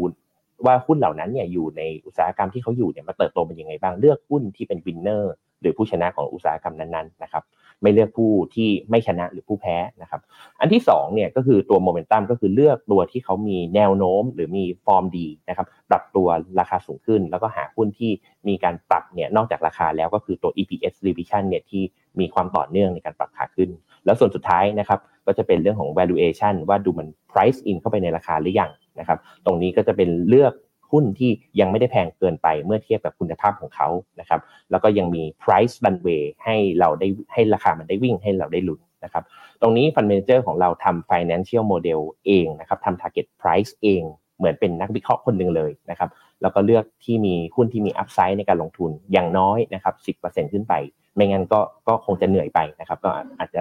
เน้นไปที่พวกนี้มากกว่า นั่นคือ FMV ครึ่งหนึ่งของเรานะครับ อีกครึ่งหนึ่งเนี่ยก็คือ ESG อย่างที่ผมได้เรียนไปว่าเราได้ทำมาโดยตลอดนะครับของเวียดนามเราก็ทำนะครับ แล้วก็ตรงนี้เนี่ยเราวิเคราะห์ 5 ปัจจัยหลัก ซึ่งเป็นกระบวนการพิเศษของ principle ที่ทำมาตั้งนานแล้วนะครับ อย่างที่ได้เรียนไป มีธรรมพิบาลสิ่งแวดล้อมสังคม แล้วก็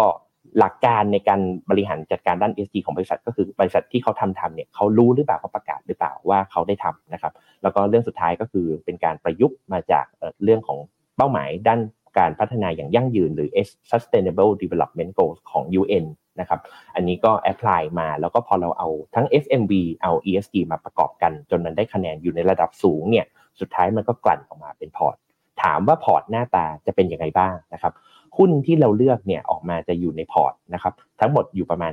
50-60 ตัวนะครับน้ำหนักโดยเริ่มต้นนะครับจะอยู่ที่ประมาณ 2%แต่ถ้าเกิดมันขึ้นไปถึงประมาณ 10%เราก็อาจจะการพิจารณาขายเพื่อทำกำไร นะครับหุ้นเหล่านั้นหุ้นนั้นเนี่ยก็จะมี FMV กับ ESG เนี่ยก็จะมีสกอร์สูงนะครับ อย่างถ้าเกิดเราไปดูพอร์ตตลาดตอนนี้ที่เราคาดว่าจะลงทุนนะครับ เทียบกับเซ็ตนะครับ forward PE ของของเซ็ตเนี่ยอยู่ที่ประมาณ 14 ตัวนี้เนี่ยสูงกว่าของเซ็ตนิดหนึ่งอยู่ที่ 14 กว่ากว่า14.3 14.4นะครับ แต่ถ้าเกิดเราไปดู EPS growth ของพอร์ตเทียบกับ EPS growth ปีหน้าปี 2024เนี่ยเซ็ตนี่อยู่ที่ประมาณ 16% สิ่งที่เราคาดว่าจะเอาเข้ามาในพอร์ตเนี่ยพอ blend เขย่าผสมออกมาแล้วนะครับ EPS growth ในพอร์ตน่าจะอยู่ที่ประมาณ 42-43%นะครับถามว่าชอบ sector อะไรตอนนี้ที่สุดนะครับเราชอบอยู่ 3 อันนะครับกลุ่มสื่อสาร ICT เนื่องจากเรามองว่างบการเงินเนี่ยมีผลประกอบการที่ดีขึ้นนะครับการแข่งขันก็ลดลง cost of business หรือต้นทุนในการบริหารงานก็ต่ำลง ส่วนที่2 healthcare นะครับก็คือกลุ่มโรงพยาบาลที่มีรายได้ มีกำไรเติบโตเนี่ยต้องชัดเจนนะครับอันนี้ก็ขี่กระแสตาม medical tourism ของคนไข้ต่างชาติที่เพิ่มขึ้น ส่วนสุดท้ายก็คือกลุ่ม financial นะครับอันนี้ก็แน่นอนนะครับกำไรมีแนวโน้มฟื้นตัวจากต้นทุนดอกเบี้ยที่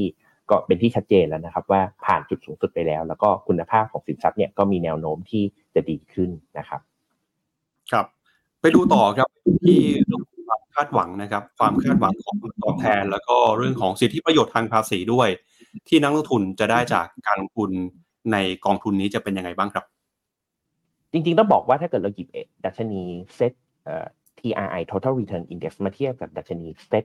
ปกติอ่าเซตเซตที่เป็น ESG นะครับเราก็จะเห็นว่าเซต ESG เนี่ยมันด้วยความที่ว่ามันลงใน ESG แล้วมันตอบแทนผู้ลงทุนจริง ๆ เนี่ย เราก็จะเห็นว่าดัชนีเนี่ยมันของเซต ESG เนี่ย มันชนะตลาดทั่วๆไป ดังนั้นนั่นหมายความว่าการลงทุนที่ท่านจะเลือก ESG เนี่ยมันได้รับผลตอบแทนทางการเงินจริง ๆ ไม่ได้แค่บอกว่ารักโลกนะครับ แต่ทีนี้ถ้าเกิดเรามาดูว่ากองทุนเราเนี่ยให้มุ่งหวังให้ชนะอะไร เรามุ่งหวังให้ชนะอย่างกราฟนี้ก็คือสีน้ำเงินนะครับ ว่ามุ่งหวังให้ชนะตัวเซต ESG ขึ้นไปอีก โดยเฉลี่ยเนี่ยเราคาดว่าเราจะทำได้ประมาณ 2-3%ต่อปี ในอดีตบางปีที่เราทำได้เนี่ยมีโอกาสที่ไปได้ถึง เกือบ5%นะครับแต่ว่าถ้าเกิดว่าต้องพูดกันในระยะยาวแบบที่มัน sustainable earning จริงๆเนี่ยเราคงมองในการเอาชนะเขาอยู่ที่ 2-3%ต่อปีนะครับนั่นคือความคาดหวังที่น่าจะเกิดขึ้นสำหรับการลงทุนในกองทุนนี้นะครับส่วนที่ 2 สิทธิประโยชน์ทางภาษีอย่างที่คุณปั๊บได้ได้อธิบายไปเบื้องต้นก็ตามนั้นเลยนะครับลดหย่อนภาษีได้ในปีนี้เลยนะครับแล้วก็ ซื้อลดหย่อนภาษีส่วนบุคคลได้ไม่เกิน 30%ของเงินได้ในปีนั้นๆ ซึ่งหมายความว่าปีนี้เนี่ยแหละก็จะเป็นปีแรกที่ทำได้ แล้วก็ไม่เกิน1 0 0 0 0แสนบาทนะครับแล้วก็เรื่องสุดท้ายก็เป็นเรื่องของการครองหน่วยลงทุนเนี่ยเป็นระยะเวลาไม่ต่ำกว่า 8 ปีในในวิธีการนับแบบที่กรตเรียกว่าวันชนวันนะครับคือต้องถือจริง ๆ 8 ปีนะครับพิเศษผู้ลงทุนกองนี้นะครับสะสมยอดลงทุนทุก 50,000 บาทเนี่ยก็จะได้รับหน่วยลงทุนแถมไปด้วยนะครับก็เป็นตัว principal D plus นะครับผมครับก็ตอนนี้นะครับก็เปิดให้คุณสามารถเข้าไปซื้อได้แล้วนะครับ ถ้าใครที่สนใจครับกองทุน principal EQ ESG นะครับกองทุนไทย ESG หุ้นรักโลกเนี่ยเอ่อถ้าคนสนใจในรายละเอียดเพิ่มเติมนะครับ สามารถเอ่อซื้อขายได้ยังไงบ้าง แล้วก็เอ่อเรื่องของค่าธรรมเนียมนะครับเอ่อช่องทางในการซื้อขายเป็นยังไงบ้างครับ ครับผมก็กองทุนนี้นะครับไม่มี front end ไม่มี back ด้วยนะครับ การทำค่าธรรมเนียมเนี่ยก็เรา filing ไว้ว่าเก็บไม่เกิน 2.14%ต่อปี แต่เก็บจริงเนี่ย1.8725 นะครับพอแมนฟรีเป็นแบบนี้รวมกับค่าใช้จ่ายที่เหลืออื่นๆทั้งหมดนะครับออินค่าธรรมเนียมเนี่ยก็อยู่ที่ 2.2149 เรียกกลมๆก็2.21 ก็ได้นะครับ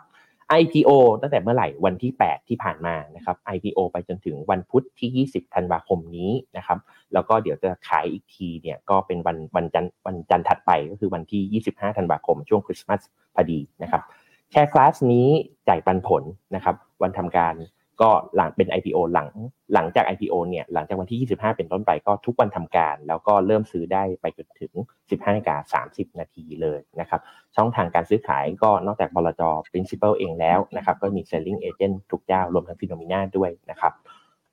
ความเสี่ยงก็มีนิดนึงนะครับขอขอพูดมีแต่ข้อดีความเสี่ยงมีไม่มีนะครับกองทุนนี้ไม่ได้ไม่ได้การันตีผลตอบแทนนะครับเป็นการลงทุนในตราสารหุ้น ซึ่งอย่างที่เมื่อกี้พี่พี่เจษและคุณปั๊บเนี่ยได้ได้พูดไปหลายอันนะครับของไทยเนี่ยถือว่าเป็นแลกกาดเพลที่น่าสนใจมากๆ อันหนึ่งเลยนะครับอย่างไรก็ตามความเสี่ยงที่จะเกิดความผันผวนของราคาตราสารหรือ market risk เนี่ยก็ยังยังยังอยู่เช่นกันนะครับแล้วก็นอกจากนี้ก็ยังมีความเสี่ยงที่เกี่ยวข้องกับกองทุนเพื่อความยั่งยืนถ้าเกิดเราไปลงทุน แล้วเขาไม่สามารถคงความสามารถในการทำกำไรเนี่ยฟันเมเจอร์มีหน้าที่ในการที่จะ recognize เรื่องพวกนี้ก่อนเพื่อน แล้วก็มีการเทรดออกมานะครับ ก็ตรงนี้ก็เป็นหนึ่งในสองความเสี่ยงหลักๆ ที่อยากจะหยิบมาให้ให้ฟังตรงนี้ครับครับอ่าแล้วก็อย่างกองทุนลดหย่อนภาษีนะครับทาง principal ก็ไม่ได้มีแค่กองทุนเอ่อ EQ ESG อย่างเดียวนะครับ ยังมีกองทุนลดหย่อนภาษีประเภท S S F แล้วก็ R M F อื่นๆด้วยนะครับอ่าช่วงสุดท้ายนี่อยากให้ช่วยแนะนำหน่อยว่าใครที่สนใจอยากลงทุนกองทุนลดหย่อนภาษีนะครับทาง principal มีกองทุนอะไรที่อยากจะมาแนะนำนักทุนที่ดูรายการ Morning Brief วันนี้อยู่บ้างครับ ออกได้ครับ ก็จริงๆอย่างที่พี่เจษตีกราฟให้ดูนะครับ แล้วก็เรามีหลายอันมากกว่านั้นนะครับ ผมยกตัวอย่างทีละอันละกัน ก็ตัวแรกก่อนก็คือ VNEQ นะครับ อันนี้ก็จะเป็น sister ฟันกับตัว VNEQ ซึ่งเป็นแฟกชิปของเรานะครับหนึ่งในในกองลงทุนโดย โดยตรงของเวียดนามกลยุทธ์การลงทุนเชิงรุกนะครับเลือกหุ้นรายตัวเป็นผู้ชนะระยะยาวเมื่อกี้เลยนะครับใช้กระบวนการทั้ง FMV ทั้ง ESG เอามาผสมผสานกันออกมาเป็น perfect marriage เนี่ยแล้วสุดท้ายเนี่ยมันทำให้การลงทุนในเวียดนามอย่าเอาแต่อย่างปีนี้ก็ได้นะครับ ก็เป็นกองทุนที่ ได้รับผลตอบแทนเป็นอันดับหนึ่งในประเทศนะครับ แล้วนี่คือสิ่งที่เป็น secret sauce จริง ๆ ของเรานะครับก็คือตัว ESG เนี่ยแหละที่เอาไปผสมกับตัว FMV นะครับ อันนี้กองทุนเนี่ยก็เวียดนามเราก็เอามาทำเป็นเวอร์ชัน RMF ให้ผู้ลงทุนขายได้ซื้อได้ด้วยนะครับกองทุนชื่อ principal VNEQ RMF นะครับผม ตัวที่2นะครับอย่างที่เมื่อกี้ได้เห็นการการตีกราฟของพี่เจษเนี่ยก็ดูเหมือนว่ามุมมองในปีหน้าเนี่ยมันมีความน่าสดใส มากกว่าจะไม่สดใสนะครับ ตอนนี้สิ่งที่เราพูดได้ก็คือแบบนั้นนะครับ principal GOPP ขีด SSF นะครับหรือ GOP ที่เป็น SSF นะครับอันนี้เราเน้นลงทุนในหุ้นทั่วโลกเนี่ยที่มีคุณภาพดี มีความสามารถในการแข่งขันสูงคำว่าสูงในที่นี้ก็คือต้องเป็นผู้ชนะในลีกของเขานะครับแล้วก็ที่สำคัญที่สุดนะครับก็คือเกาะกระแสโลกที่มีการเปลี่ยนแปลงได้หรือ disruptive innovation ซึ่งชื่อที่คุ้นๆกันก็จะเป็นพวกกลุ่ม Uber กลุ่ม Meta กลุ่ม Amazon นะครับแล้วก็มีผลตอบแทนย้อนหลังที่ค่อนข้างโดดเด่นนะครับอย่างปีนี้เนี่ย year to date ก็อยู่ที่ 24%นะครับตัวสุดท้ายนะครับก็คือ principal I prop N นะครับตัวนี้กระจายการลงทุนอยู่ใน REIT นะครับซึ่งนอกจากไทยเนี่ยก็จะมีเอเชียที่เป็นออสเตรเลียมีญี่ปุ่นมีสิงคโปร์นะครับแล้วก็เน้น overweight ในกลุ่ม defensive เช่นกลุ่มอุตสาหกรรมที่เป็น industrial เนื่องจากมี structural growth เนี่ยจากการเติบโตของ e-commerce เอ่ย EV car market นะครับแล้วก็ในกลุ่มที่เป็น data center ตลอดจนกลุ่มโครงสร้างพื้นฐานเนี่ยก็จะเป็นการหยิบเข้ามาเติมในพอร์ตประหยัดภาษีของท่านเนี่ยเพื่อกระจายความเสี่ยง แล้วก็สามารถลดความผันผวนของพอร์ตด้วยนะครับตัวนี้ก็จะเป็นเวอร์ชัน SSF นะครับชื่อกอง Principal iPROPEN SSF ครับผมก็วันนี้นะครับขอบพระคุณคุณสุภจักรเออประสาทสุขนะครับ Head of Investment Strategy มากเลยนะครับที่เข้ามาให้ความรู้แล้วก็แนะนำกองทุนไทย ESG ที่น่าสนใจนะครับกับกองทุน Principal EQ ESG นะครับก็สามารถเข้ามาซื้อได้แล้วนะครับในแพลตฟอร์มต่างๆเลยนะครับ วันนี้ขอบพระคุณมากเลยนะครับ สวัสดีครับ ครับก็ก่อนจากกันไปวันนี้นะครับเราก็พยายามจะเชิญชวนนะครับ ทั้งผู้จัดการกองทุนแล้วก็นักกลยุทธ์นะครับ มาให้ความรู้ให้ข้อมูลเรื่องของกองทุนต่างๆ ที่น่าสนใจ โดยเพาะยิ่งช่วงนี้นะครับกองทุนไทย ESG นะครับคุณผู้ชมสามารถเข้าไปดูข้อมูลเพิ่มเติมได้ที่เว็บไซต์ p h e n o m e n a นะครับนอกจากนี้ครับเราก็มีกองทุนนะครับ S S F R M F ที่สามารถใช้สิทธิ์ในการลดหย่อนภาษีได้ด้วย มีกองทุนไหนที่เป็นกองทุนแนะนำของ p h e n o m e n a บ้าง เข้าไปดูข้อมูลได้นะครับ ตอนนี้เรามีโพยกองทุนอัปเดตกันล่าสุดแล้ว และสำหรับใครเนี่ยที่